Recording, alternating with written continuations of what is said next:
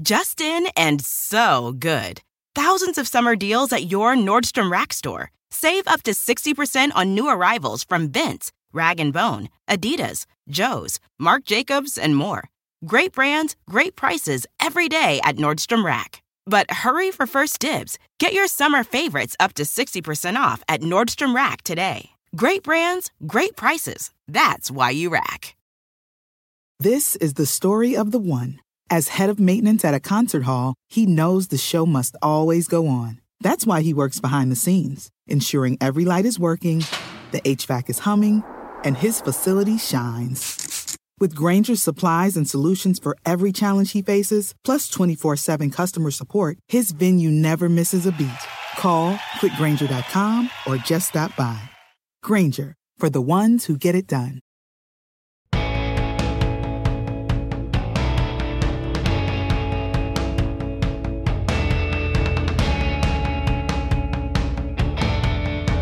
Welcome to the Peter King Podcast. So happy you all can join us this week. I'm here with my friend from NBC Sports, Paul Burmeister. We are going to go over all of the uh, wild card games, uh, some of the news in the league, and then look forward to the divisional round uh, this coming weekend. Uh, and then I'm going to play about a nine to 10 minute conversation I had with Jimmy Garoppolo the 49ers quarterback after San Francisco went into Dallas and won that game.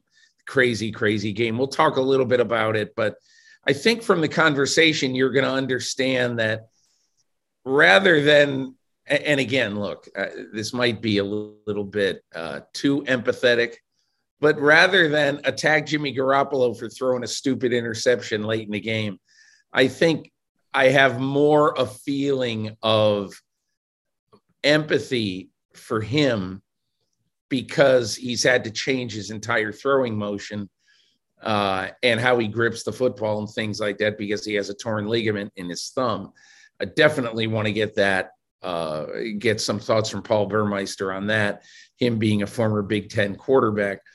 So, Paul, let's start out though by kind of uh, diving into the Monday night game, which is what is on most people's minds as we record this on Tuesday.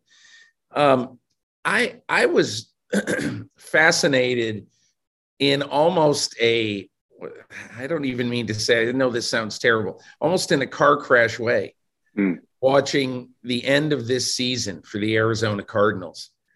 I mean, they start 10 and 2, and man, did it get ugly from there. They're one and five, I guess, since then, including the playoff loss what I would call, and after the game, Kyler Murray said it. He said, you know, it just really, really bothers you.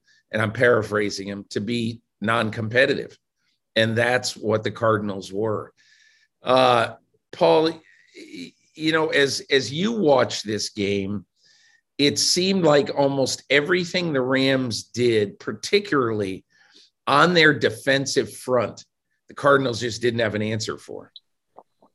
Yeah, it was it was really odd, Peter, and I, I, think it's I totally understand what you said about the car crash element to it. That it was so bad and so off from what we remember of the Cardinals in the first part of the season that you couldn't take your eyes off for, for negative kind of reasons. And what really bothered me, what I thought was most troubling, Peter, was Kyler Murray's reactions in the pocket. They just looked off the entire day. Remember that the first sack, and I think it might have been Von Miller who got him yeah. He, he kind of went down easily and had kind of funny body motion and body language. Like, wow, that that didn't look like a confident, elusive quarterback with, who's gaining nice experience. And then it was the same thing again. I think it was in the second quarter. Aaron Donald got him, and it was even more odd the way he went down, the way he was looking at the rush.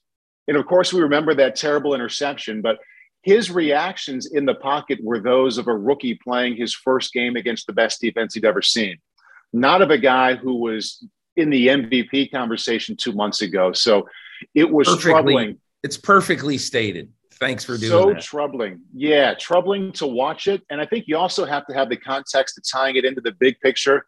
Three seasons in a row now, a Cliff Kingsbury team has gone from pretty darn good to just in the tank at the end of the season. So, um, not so much as a Cardinals fan, but just as a fan of the NFL, it was just a giant wow moment how much that quarterback has come down, and how that team once again just went in the tank at the end of the year.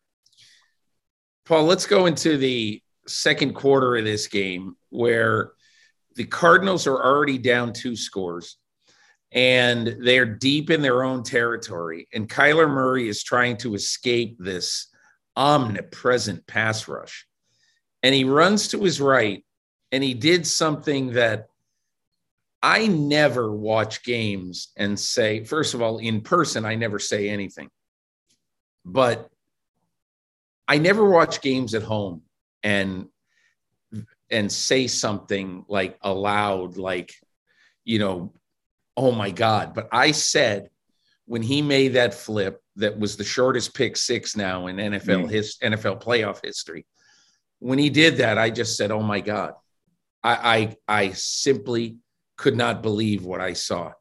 I I want to ask you this question. This is going to be the first of two questions I ask you today mm. that basically are being asked to somebody who has been in Kyler Murray's shoes. You have been a quarterback at Iowa in the Big Ten and played big games before big, loud crowds. And I want you to take me into what goes through your mind when you see that Kyler Murray eh, incredible flip uh, for a pick six. First of all, I was not any good at that aspect of the game, Peter. You're talking to somebody who took nine sacks. That's nine in, in Penn State's first Big Ten game uh, back in 1993 at Iowa. So uh, I, I, know the spot just because I was not that good at that part of the game. And I, I spent a lot of time watching it and thinking about it. Um, what really jumped out to me there, Peter, on that, I mean, of course, the actual flip of the ball was just alarming. And like, how does an NFL quarterback do that? But if you go back and watch the pass rush, they really only rushed one person, Peter. That the rest of the D line did this half rush. Okay, we're going to wait and see which side he escapes to because we're going to chase him down. So it was one rusher that came. And you think about Kyler Murray against one guy coming through the line. You take Kyler Murray every single time in right. that to, to either find the right place to go with the ball or, of course, to make that first guy miss and find a way to his right or his left. And the, the fact that he didn't do that against one rusher uh, to me, that's what really stands out. That's what I remember. The awful decision in that moment is uh, it's it's tough to comprehend, and we'll likely never see. Although Carson Wentz did that this season also. Yeah. Uh, so I mean, that's the signature moment. But the part that fits into the rest of the night and how Kyler Murray played and how he reacted or didn't react to the pass rush, that's what I see. One guy really came after him in the pocket, and that one person made perhaps the most elusive quarterback in the NFL who for much of the season was also making great decisions and throwing the ball well. One rusher, not five, one made him react like that. It just seems totally illogical. Paul, just let me ask you one thing about the thought process of a quarterback under extreme pressure. In a situation like that, would you have had, do you suspect the presence of mind to say, take the sack? You know, mm. it, when when when all is dark, you know, do you have the presence of mind to say, take the sack, or do you say, you know, hey, just get rid of the ball any way you know? What what do you think would have gone through your mind knowing what was at play right there? Well, in that in that exact split second of a moment where you're in that much trouble with, with, with the pressure again from one guy crashing down on you, I mean, in a way, I can get in touch with the part of my memory that says you just in this fight or flight, you just get rid of the ball. What, what, what I go back to for a quarterback who is a, a Pro Bowl kind of quarterback for most of the season, he should have had the mindset before the play, before he took the snap. And I, whenever I'm talking to young quarterbacks, I'm like, before the snap, you've got to have a mindset of, okay, what am I going to do? What if? What if in this situation? Is it first and 10 on the 50, or am I standing in my own end zone? What if everything goes wrong?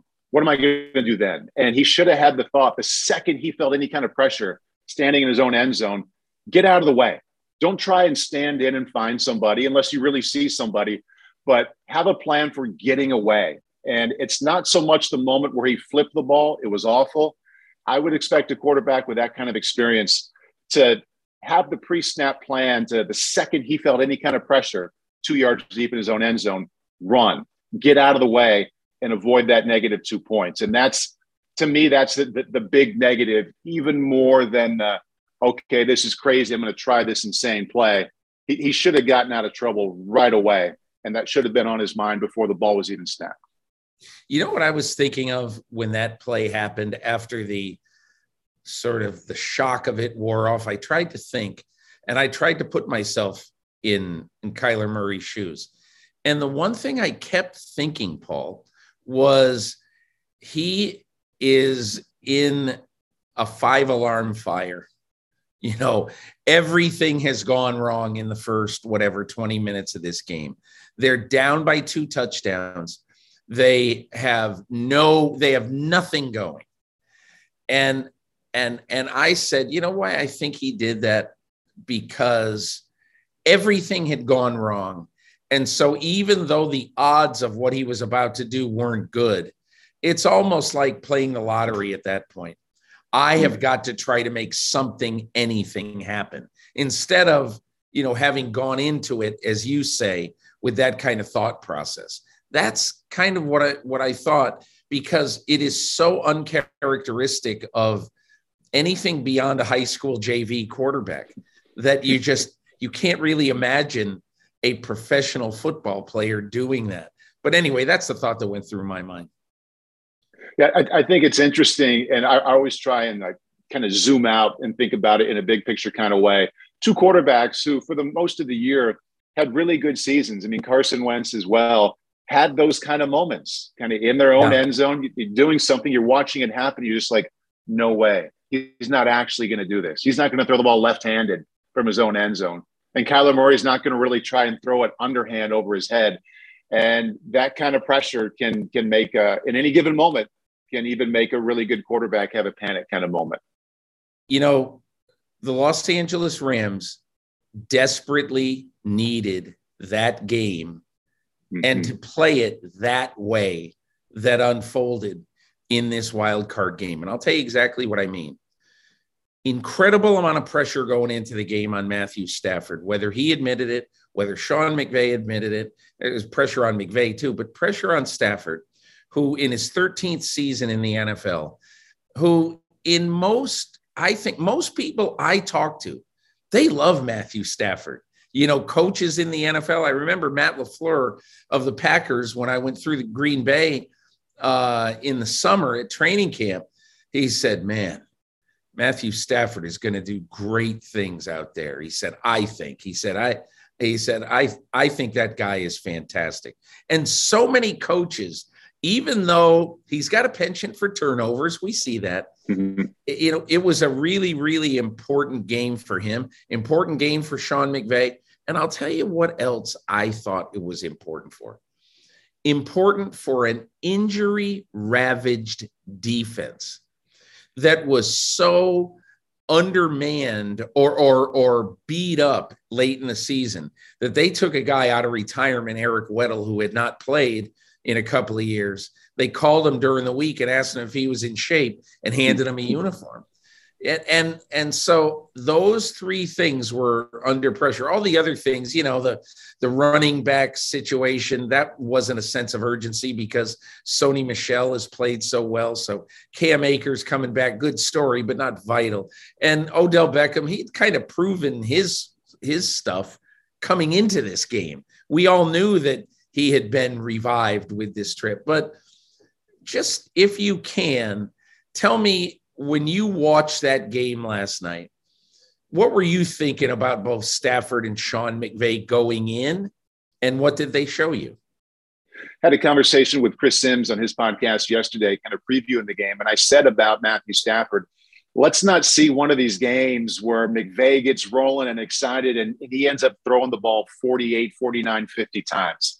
I want to see Matthew Stafford in a 25 out of 35 kind of game and Chris made a really good point. He cut me off and said, I'd rather see 20 out of 30, kind of hammering home the point. Don't make it all about Matthew Stafford throwing for 350 right. yards.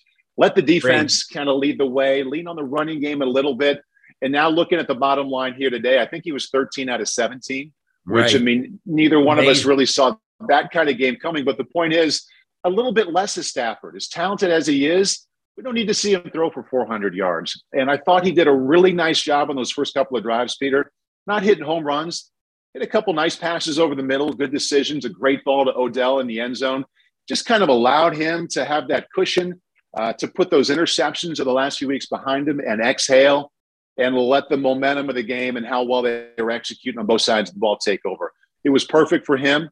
And uh, like you, happy to see it. You know, happy to see the, the the tough games behind it, just because it's good for the NFL to have a Matthew Stafford team with that kind of talent rolling into the next round of the playoffs. Because when he gets it going with that defense and that talent, uh, it's pretty fun watch.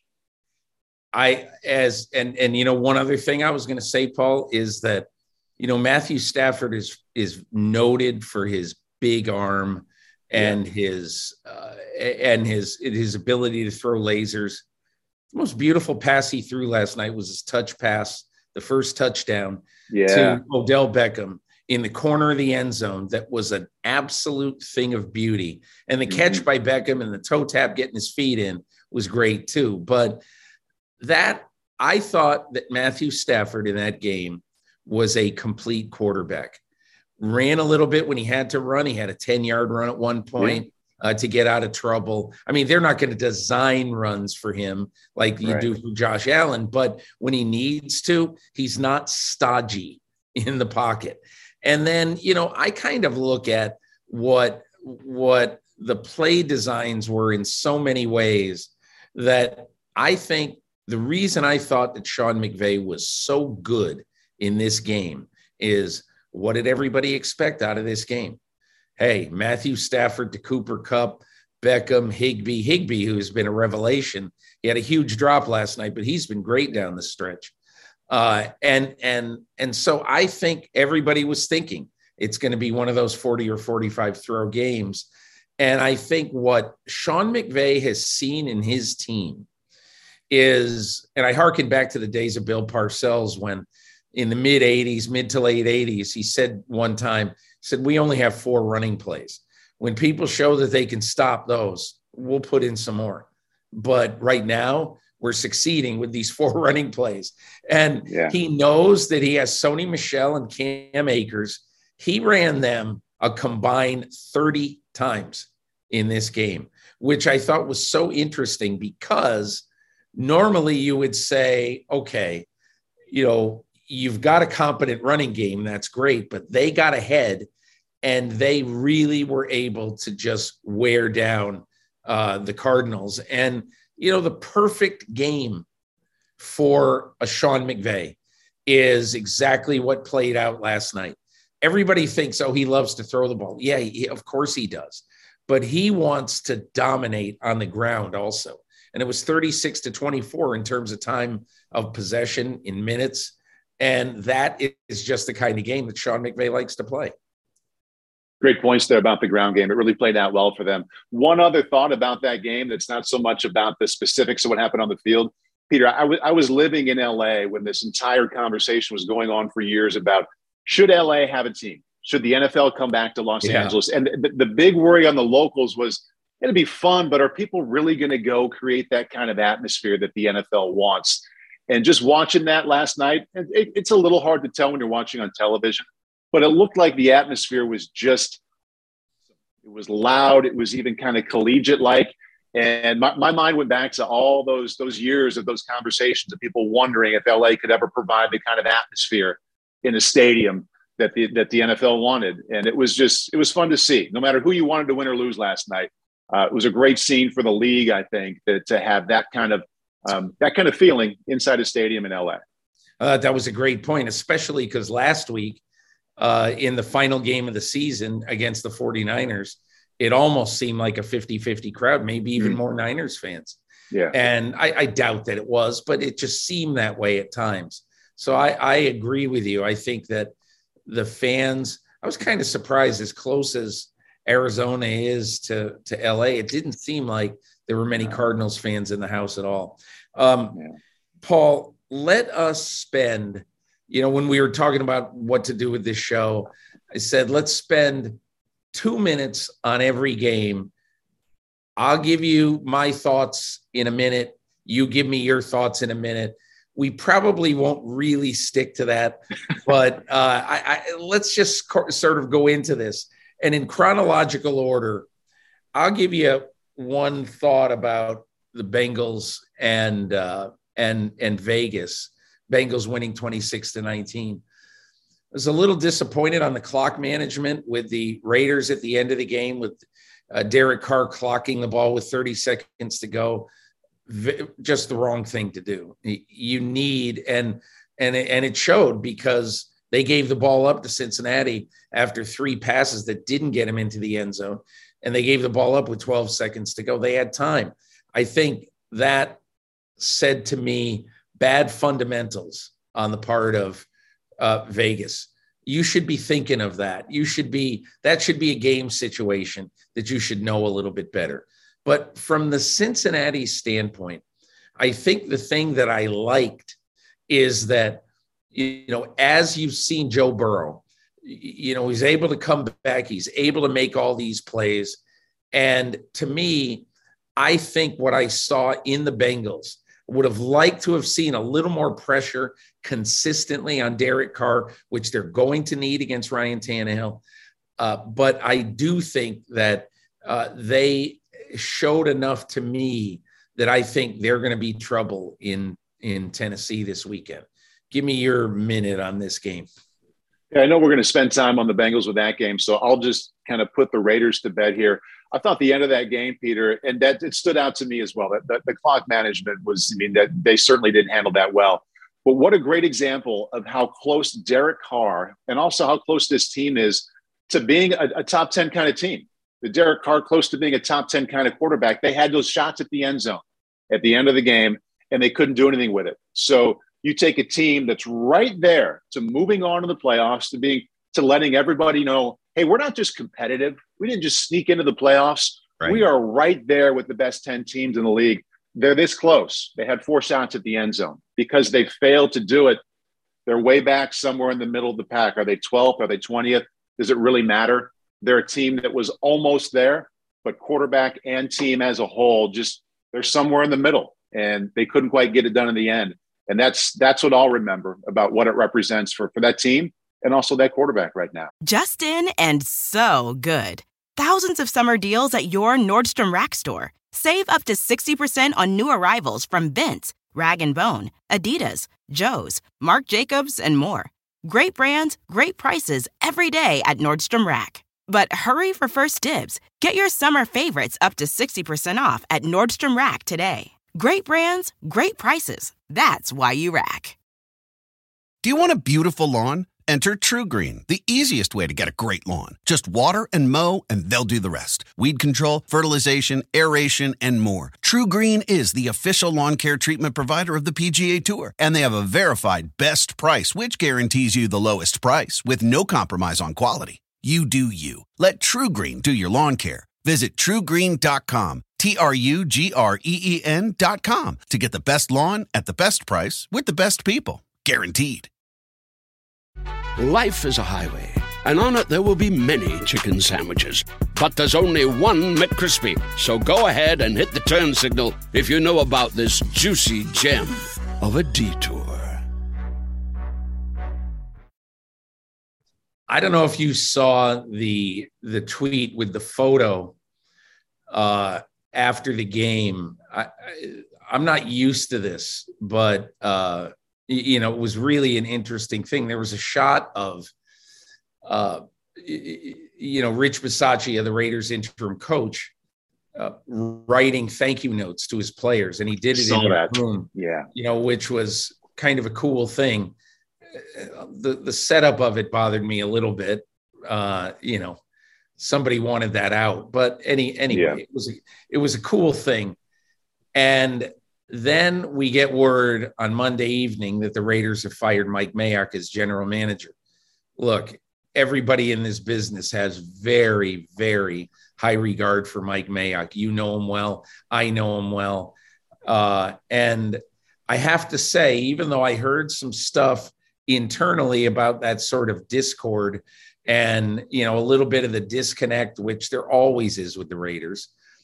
I was a little surprised, and this does not, in my opinion, bode well for Rich Bisaccia keeping the job. I, and again, I have zero inside information about whether he will or whether he won't. But my only point here is the biggest champion of Rich Bisaccia was Mike Mayock.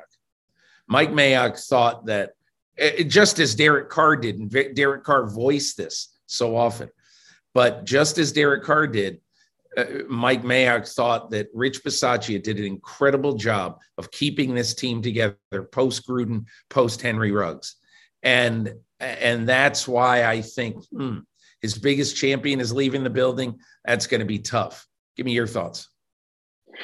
Yeah, same thing. And I was, I, I am pulling for Richie Bisaccia to get that job. Uh, I, I, think he did a wonderful job keeping that team together, giving them a chance uh, to succeed in January.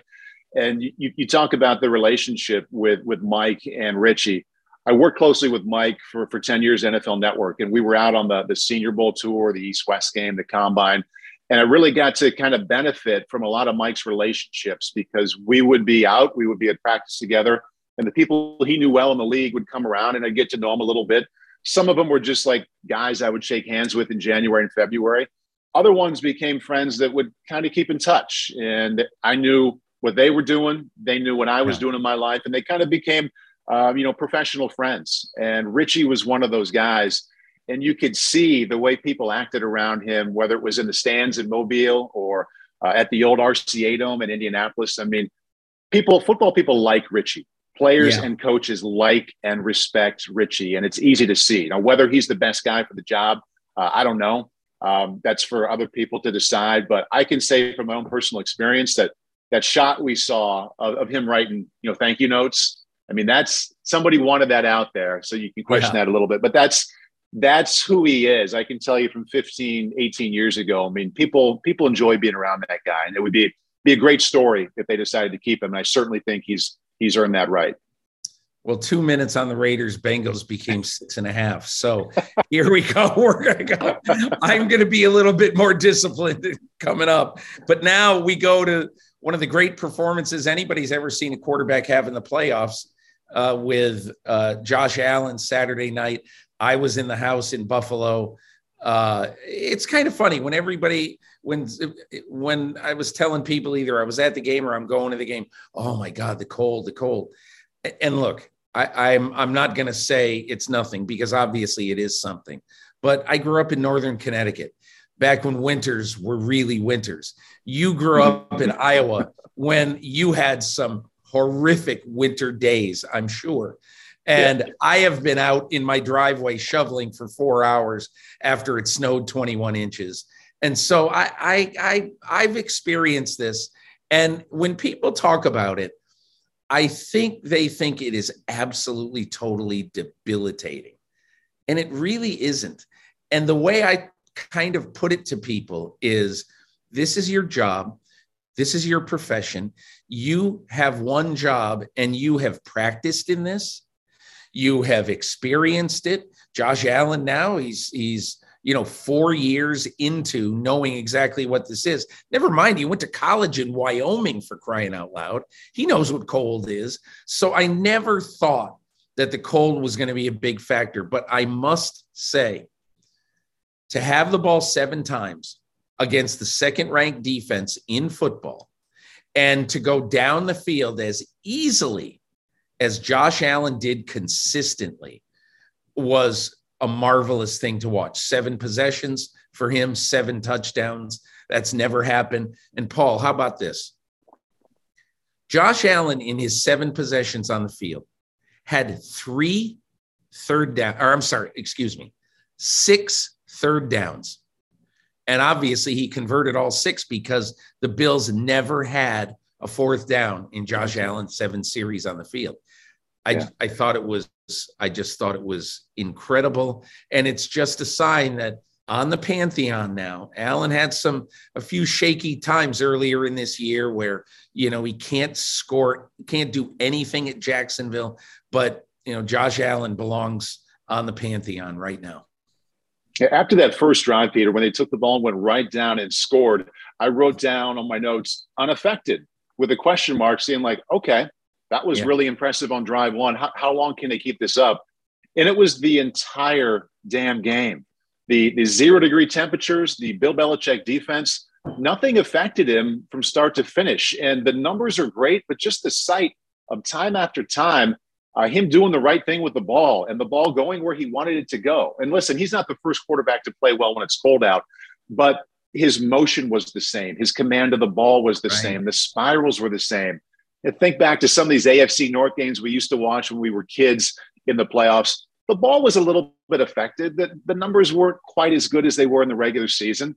He didn't change a single bit. And the seven touchdown drives, great. 21 out of 25, whatever it was, outstanding. But the visual of being not affected a bit with his motion decision making by the cold or Bill Belichick, um, as as strong a playoff performance from a quarterback as I've ever seen.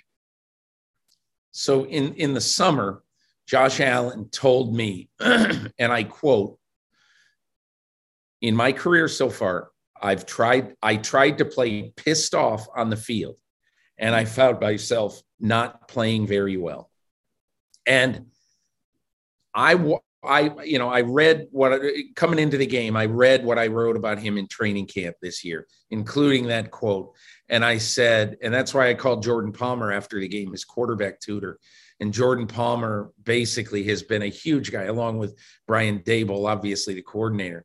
But Josh Allen is totally totally present calm and understands that the only way you're going to succeed in this game is to be able to use all of your physical gifts and all of your sort of emotional gifts. And he, the only way you can do that is by playing calm. One of the other things he told me in training camp is that this year before games, and I would have loved to have asked him this before the after the game, but this year basically he was going to play you know quiet music. And i whatever it was he used to play like whatever metallica or something to get him really you know fired up. Well he found out that he doesn't need that before a game. You know just calm. He played very well played with a calm thing. And i'm just going to say one thing and then we got to move on. But in on his first touchdown. And Paul, I'm sure that when you were watching this, you thought the same thing as I did. You see, it's early in the game. He's taking the team downfield. It's great. And he's fading over to the right, fading over to the right, fading over. And you just figure, I'll throw it away. And when he flipped the ball into the end zone, apt to Dawson Knox, it, it looked like an absolute total throwaway. Yeah. That's what I thought it was. That's what he intended it to be. But as it turned out, Dawson Knox rose up and made this incredible fingertip catch, got both feet in, and it was a touchdown. And I, I went back uh, when I uh, when I uh, got back to my hotel, and I went back and looked on video, and I timed it. It was 9.18 seconds. That's more than three times how much a quarterback normally has to pick out what he's doing. But I watched it again and again, and there was a calm player. It was not anybody like with any jerking motions. It was just like he was out in the playground. Hey, I'm going to make something happen. And as a quarterback, I know you really have to appreciate that watching something like that. Absolutely. And I, I go back to a term you just used his emotional gifts and his emotional gifts and physical ability were on display there by how calm he was. And for all the things a quarterback has to do physically, Peter, it starts with, I mean, they have to process so much information pre-snap and during snap. If you if your emotions are one way or another, super like super happy, super pissed off, something that's extreme, it, it gets in the way of that. And the way you explain that, I'm just sitting here listening. Here's a quarterback who's not only figured that out, but he's figured out how to play that way as well what's incredible is that you're playing a Bill Belichick defense. And for the first time in NFL history, you never had a fourth down, never punted, never kicked a field goal, and was perfect on third down. I mean, I, I, and again, I'm guilty as anybody else. I'm a prisoner of the moment. Now it's a few days later. I'm sitting back and I'm and I'm saying, I, I can't imagine and putting up 47 points. I cannot imagine that Josh Allen can play a better game or ever will play a better game. And he could play in the NFL till he's 90 years old. anyway, let's move on to the Sunday games. You know, I'll give you my quick little thought on Tampa Bay 31, Philadelphia 15. And it's, uh, it, and I like Nick Sirianni, I like his team, but it just gives me more and more reason why Nick Sirianni should be on a very short list for coach of the year because the Eagles are not a playoff team. Mm-hmm. They became a playoff team because Nick Sirianni in midstream totally changed his offense to a running offense and and, uh, and away from Jalen Hurts. And now late in the year, when Hurts is suffering with a bad ankle, and when they play a great run defense team, Uh, led by Vita Vea in Tampa, it was a total mismatch. Yeah, well, one thing really jumps out to me watching that game, Peter, and thinking back. You had one team, the Philadelphia Eagles, that no matter what happened in that game, their season was a success. The fact right. that they found their way to the playoffs, didn't matter what happened, that season went well for Philadelphia by just because they were there. The other team, the season's not even close to a success unless they're playing in a couple of weeks. And yeah, massive difference between Tom Brady and Jalen Hurts right now. But the compete level, the expectation level, I thought really just jumped through the screen from what they were doing to what I was seeing there from my couch. That a team check this box, get closer to our ultimate goal versus a team that's like, hey, we weren't supposed to be here anyway. And it really kind of played out that way. You know, it's so interesting. We transition now to the 49ers game over Dallas. It's impossible to encapsulate everything in one minute. I'm going to pick out just one thing in this game, uh, and that is the reaction of the Dallas Cowboys after it. First of all, I am just sick of the Cowboys complaining about officiating. Um, somebody on either on YouTube or Twitter, I saw it yesterday on Monday during the day they had all 14 penalty penalties that the Cowboys were called, and I think only one of them was marginal. There were 14 legitimate penalties, and what do they do after the game? Complain about the officiating, and and and again, I think Mike Pereira had a great point on the Rich Eisen show this week, which in which he said that the fact that the umpire was a little bit late in coming up to the line and getting the ball. Basically, the umpire begins 20 yards be, behind the line of scrimmage. And when a, a, fast guy like Dak Prescott is, is, is rolling up the middle, that umpire is trying to catch up, basically. And so it's going to be hard for him to get there to spot the ball and everything. And of course, he's in such a hurry to do it that he collides with Dak Prescott, probably lost about a second in terms of trying to be able to mark the ball and Pereira's point was interesting. He said, if the umpire was placed in the position where he always had been placed until we made that change and put him in the backfield, basically that umpire was like a middle linebacker.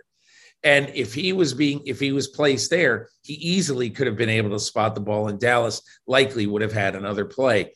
But the other thing that bothers me is how Dak Prescott after the game was, uh, you know, seemed to be happy with people throwing stuff uh, at the officials. It was, not, and Dak Prescott did not have a good day. He had a C game, you know, if mm-hmm. that, and uh, not impressed. I mean, everybody is is killing Mike McCarthy, and I can see it. I, I'm not calling a quarterback draw with 14 seconds left and no timeouts. It's just too risky. But be that as it may, there's my minute and 43 seconds on this game. What's yours? Uh, the end of the game was, was, such a terrific watch and so much drama and chaos in that fourth quarter with the, that last play call and the, and the Jimmy G interception. I feel like there's so much of the focus right now on those two instances. I want to go back just and remind everybody the first quarter and a half, it was 13 to nothing. The Cowboys, with the number one scoring offense in the league, Peter, they had seven yards. They had seven yards halfway through the second quarter. And Jimmy yeah. G had kind of methodically moved his team down the field converted more than half of his third downs with some difficult throws. And the way they played that first quarter and a half and how poorly Dallas played in that first quarter and a half, it allowed the Niners to absorb Jimmy G interception. It allowed them to kind of live through that. And the end of the game was a terrific thing to look at and a great spectacle to talk about all week. Uh, but they dominated in that first half, and that's why they were able to hang on through those that difficult but super exciting point in the fourth quarter. Here's what I say about the Kansas City Pittsburgh game. Uh, at the end of their game uh, last Saturday, now 10, 11 days ago at Denver, you see uh, Travis Kelce limp off the field. You see Tyreek Hill limp off the field. Clyde Edwards Helaire uh, wasn't even available to play. And I say, well, now the, the Kansas City Chiefs might be getting to the point that you can only have so much quality depth in the NFL these days. They might be getting there, but I will hand it to Andy Reid and Patrick Mahomes. Jerick McKinnon looked like a great running back in that game. Byron Pringle looked like an experienced, uh, been there before, undrafted out of Kansas State, uh, but it, so ready to play and to shine and to take their moment uh, in in you know in the history of the Chiefs as sort of these plug and play players that when they were called on, uh, they were ready to go. I hand it to Andy Reid, the coaching staff, to get them ready, and I hand it to Patrick Mahomes to basically say, okay, no Tyreek, not a big factor this week or last week, whatever. Missing Clyde Edwards Helaire. we'll figure it out. Missing Damian Williams too for much of the yeah. game. But yeah. I really, really was impressed with the Kansas City depth.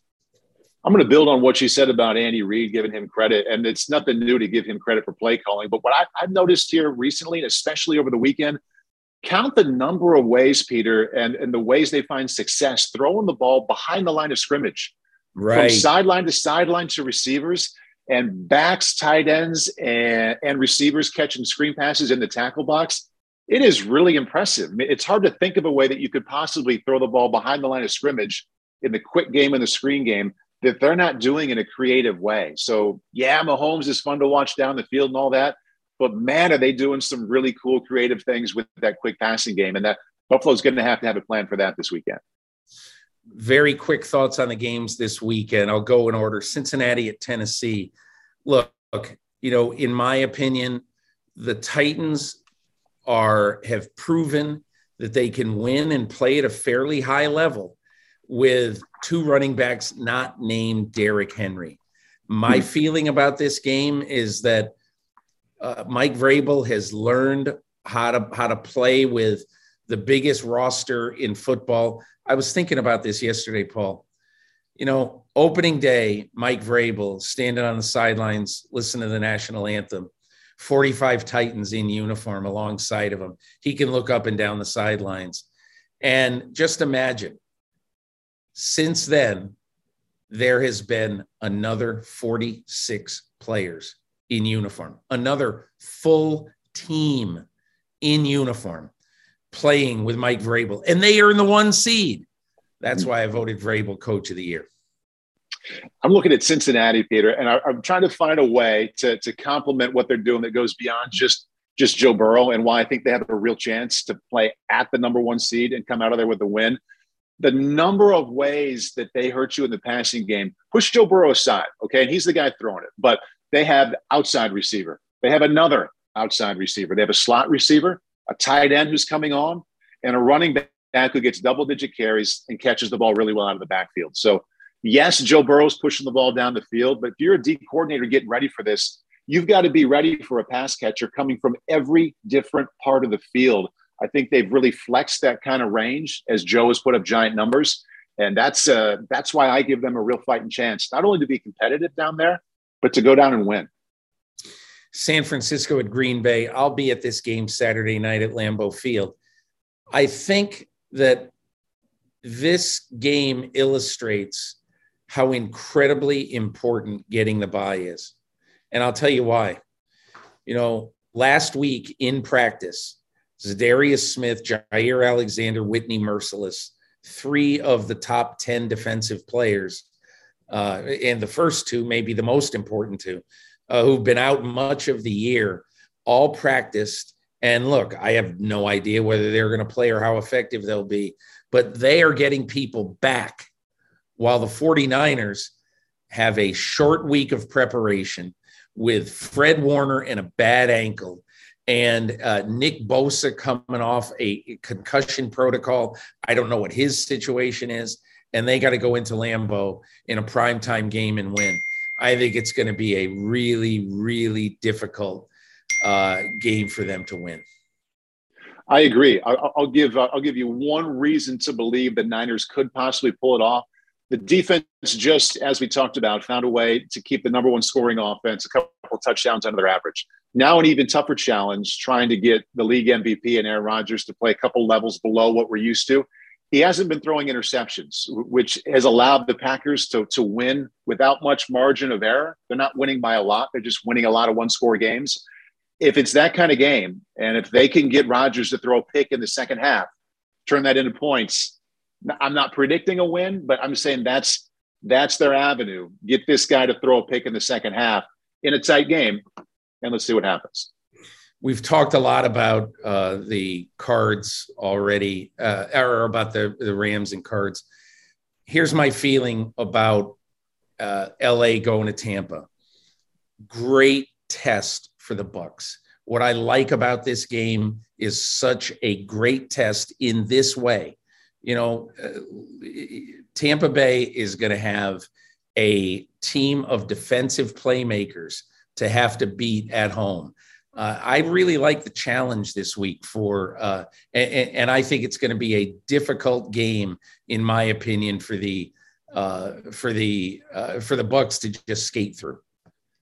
I go back to the first week in November, Peter. We talked about the Von Miller trade, and I'm paraphrasing here, but I think I said if he makes a giant play or two in January against the team they weren't supposed to beat, that trade was worth it. Then they got him at value. Well, here's the chance. If they can make Tom Brady some version of the one we saw when the Bucks lost, I think it was nine nothing to the Saints. They've got a chance, and now here's that moment for for Von Miller to make a play or two and make that trade all worth it.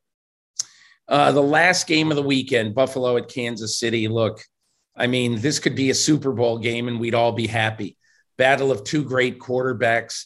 To me, it's incredible to me to see the Buffalo Bills as underdogs after watching one of the great playoff games ever played. I know it's a that's hard to picture. It's also hard to picture the uh, the Chiefs being underdogs after the way they played in the last two and a half quarters as well. This is the one where I feel comfortable calling for an upset.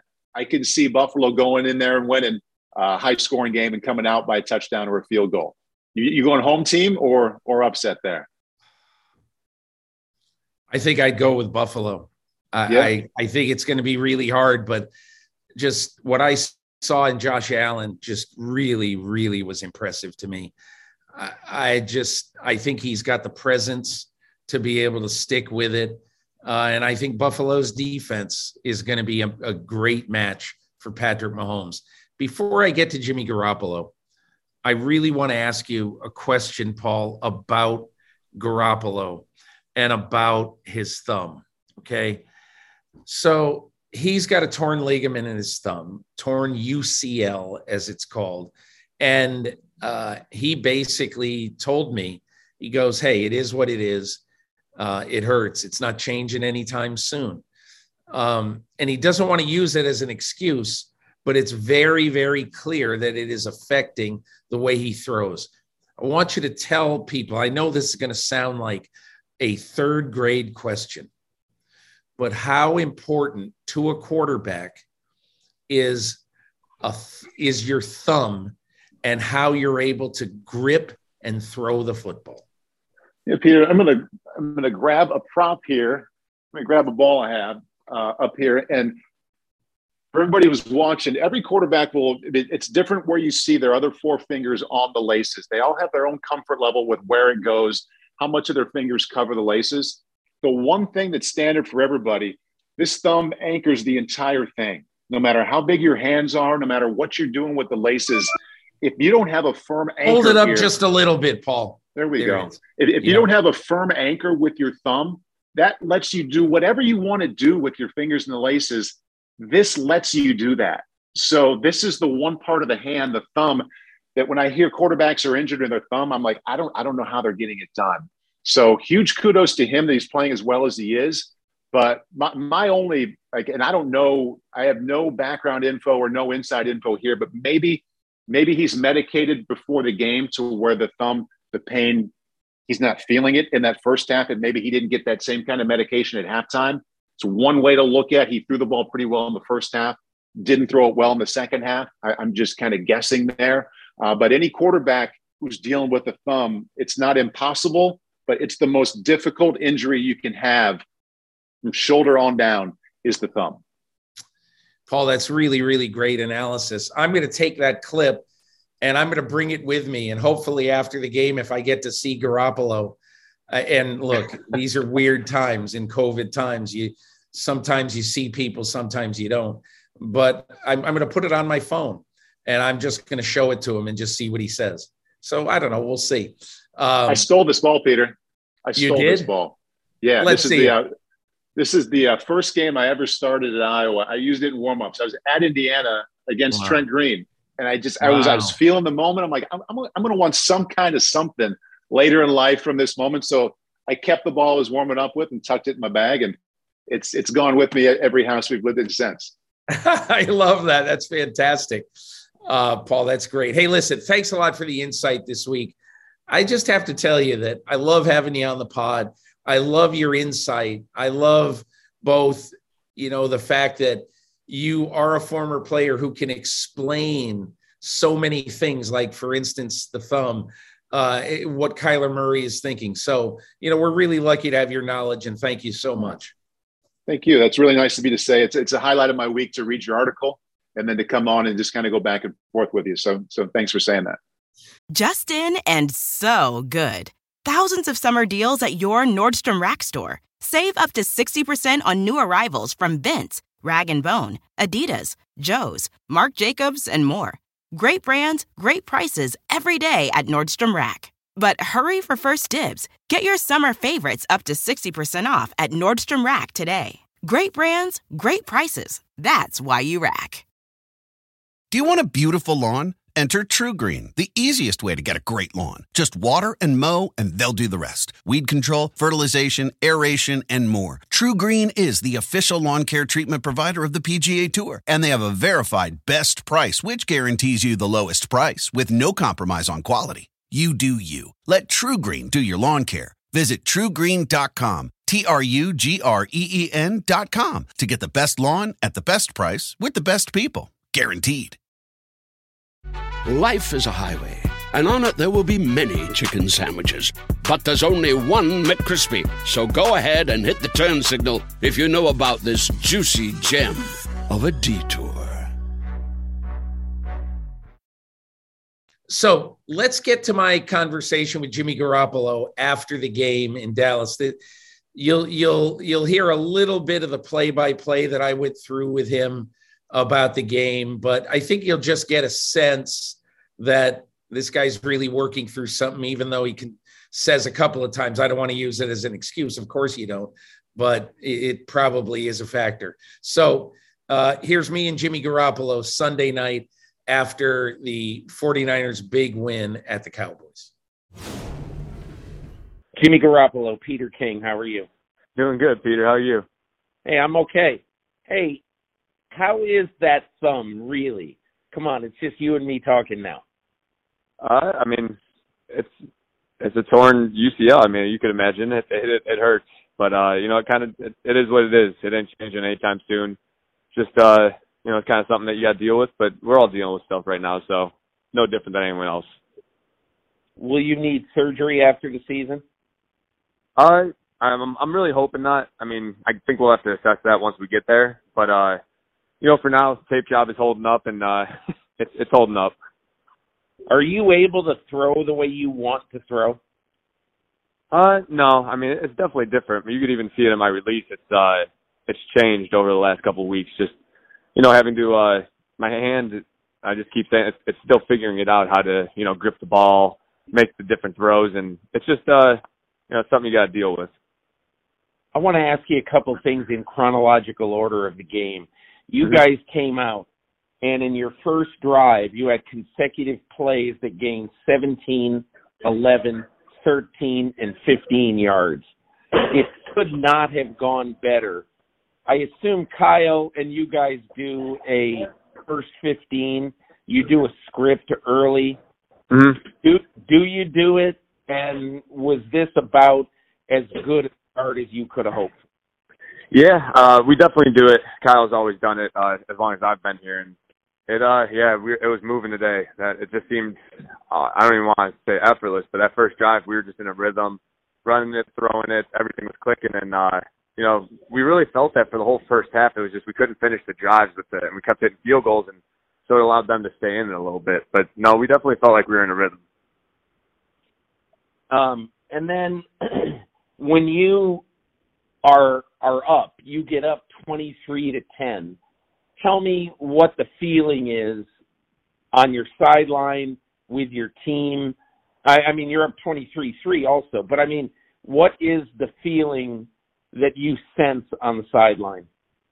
It was really just a finish, you know, finish them type of mindset. You could you could feel it on the sideline. Guys were saying that we knew what the situation was, and you know, even with two score game like that, you just there's still a sense of urgency, and I felt that on the sideline, and it was a good thing that we didn't lose that. And, you know, wish we would have finished the game a little differently, but uh, you know, things got way working out. Take me into the. There's ten minutes left in the game. Looks like you overthrow Sherfield a little bit. Tell me Mm-hmm. what happened on that play and what what what were you thinking? What did you see? Uh, I mean, we had Trent. We uh, they gave us a little cover two. Uh, the end kind of crashed, so I knew I had the edge. I had an easy throw to Trent. I mean, it just got away from me. Um, uh, there's really not too much more to it other than that. Yeah. Um, what were your what were you feeling when you go to the sidelines after that? Were you in despair? Were you just hey get him next time? What do you like at that point? No, I mean, honestly, it was kind of just all right. You know, it happened. Uh, you know, I know what the reason is, but you can't dwell on it for too long. You know, it's shit's gonna happen. Uh, stuff's gonna happen, in you know, in games, and it's just uh, you gotta move on from it. I mean, it, it is what it is. You know what I'm saying? Kyle say anything to you after that play? No, I'm- not really. Uh, it was kind of. I mean, it just got away from me. I couldn't didn't grip it the right way. I'm not trying to you know make excuses, but Yeah. it's just uh, yeah. I mean, it, things happen like that. So you guys get the ball back after Dak runs for that touchdown. It's now a one score game. You can you can hear it. You know, Romo and and Nance are screaming on television to be heard. it was just it was so loud. Tell me what it was like in the stadium. Go back. You got to run out the clock. Yeah, it was it was a really cool. I mean, really the whole game, starting in pregame, the atmosphere was it was uh it was one of the better ones I've been in, honestly, and it held out throughout the whole game. The faithful really showed out, but yeah, at the end there it got really loud. And it was it was some cool moments in the huddle, you know, just looking at guys and we all being in in the same moment together. It's it's moments like that that you live for, and that's you know that's why you play football. When you went out there at that moment, was there anything that you'll always remember from that huddle and that last drive? just I mean honestly I just walking out there the all white and everything and then just seeing the spots of red in between it was I don't know it, it wasn't anything specific but just looking around at the at the fans and really just feeling that moment it was, it was something cool it was a cool moment Can you tell me you throw a pass to Deebo with 340 to go? It looks like he's going to make the first down, but Van Der Esch makes the tackle of his career, and he's Hmm. like a half yard short. What's going through your mind? yeah it's just uh unfortunate you know it we've we sort of ran that play earlier in the game and got a different look and thought Deebo could maybe uh you know get the extra inch but you know tip your hat to 55 he made a nice play on it and uh you know is what it is On your sneak, when you've got to make six inches, it looked like you made about a yard and a half. Did you know that Trent Williams had false started? Did you hurry the play? What exactly happened there? Trent, Trent didn't false start. It was it was on me. I mean, honestly, he went in motion, and I just got excited because I saw him all all the guys up front took a knee and kind of relaxed, and I was like, hey, I could get this. And so I was just a little overzealous, I guess you could say, a little excited, but it was uh you know, it made for some good TV, I guess. a lot of good TV. Yeah. Can I just ask you overall, like the last two minutes of the game probably took 40 minutes. What was it like being Can out say that there? again, Peter? Sorry. Yeah. What was it like being out there knowing that like the last two minutes took about 40 minutes? And Yeah. you're playing it sometimes, but then you're just looking. Is your stomach in knots? What's going through your mind? Honestly, it was uh, it was a little weird. You know, there were some calls that you were, you know, kind of scratching your head uh, when they reviewed Deebo's run at the end there. We all thought he got it. I mean, they've measured it, got gave it to him, and you know, we were ready to take the knee and everything. So, uh, whatever the reason is for that, you know, the I don't even know if it's the official's fault or whoever, but it was uh, yeah, it was definitely a weird two minutes at the end there. Just I don't know, but at some time you have to, you know, check yourself and be like, hey, you got to stay in this moment and stay locked in. And I thought guys did a good job of that. two other things. I'm wondering, everybody, you know, probably you were the most social media person in the NFL over the last month or so. Is Jimmy gone? Is he not gone? Is he? How do you stay away from all of that and just sort of keep your sanity and just try to play football? Uh, I think a big part of it is just knowing who you are, you know, as a player and as a person. Really, that that will take you a long way, and it's kind of a big part of, you know, just my mental game. It's just, uh, you know, I know what type of quarterback I am. I know what type of player I am in this league and where I stand, and you know, all the all the noise out there and everything. Uh, keep it coming, you know, because it fuels me and it keeps me going, and it's uh, you know, it's a good thing when people are talking about you. last thing, you're going to go to Green Bay. It might be single digits. It's going to be, uh, you know, probably a very interesting environment. What's it going to be like for you to go in and try to knock off the number one seed? The guy was the MVP last year and could very well be the MVP again this year. Uh, you know, it's it's going to be a hell of a week. I'll tell you that, and I know it's going to be a hell of a game too. Just the atmosphere, the players in it, the coaches. uh, It's just, you know, this is this is playoff football. You know, going from the Rams game to the Dallas game to now to Lambeau. It's you know, this is the reason you play football. This is the moment you want to be in, and what more could you ask for? Honestly, it's it's really exciting. I can't wait for it. This will be your 50th NFL start for the 49ers. Do you sometimes lay in bed and wonder, is this it for me? Is this going to be my last year? Uh, honestly, I mean, I've been saying this a lot lately. I I don't really think about it, and as crazy as that sounds, I'm I'm a big uh you know day by day type of guy, and you know we'll, we'll assess that in the off season. Uh, Things you know things always seem to have a way of working out, and as long as you're a good person, do the right thing, I think things always will go in your favor. And so that's I don't know, that's just kind of the mindset that I've had, and as long as I have that, I think you know we'll be in a good spot. Hey, Jimmy, listen, thanks so much for taking the time. Really, really appreciate it. Definitely, always a pleasure, Peter. My thanks to Jimmy Garoppolo and, as always, to my friend Paul Burmeister of NBC Sports. Uh, we hopefully gave you some of the past, some of the present, and a little bit of the future this weekend. And look, the one other thing that occurred to me is that even though there were some interesting moments in these games, they really weren't, as a whole, great football games you know, taking taken, you know, as a group. Uh, a, a, an interesting site called Field Gulls in Seattle came out with a great stat uh, on Tuesday morning that said six playoff games over the weekend, zero lead changes in the second half. So, you know, I, I will, in the four games this weekend, I think we all could use a little more drama and hopefully we'll have that drama. We'll be back next week to talk to you about it. Thanks so much for listening and experiencing the Peter King Podcast.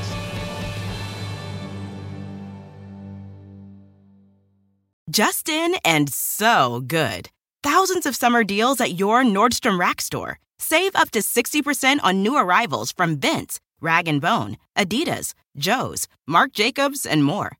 Great brands, great prices every day at Nordstrom Rack. But hurry for first dibs. Get your summer favorites up to 60% off at Nordstrom Rack today. Great brands, great prices. That's why you rack.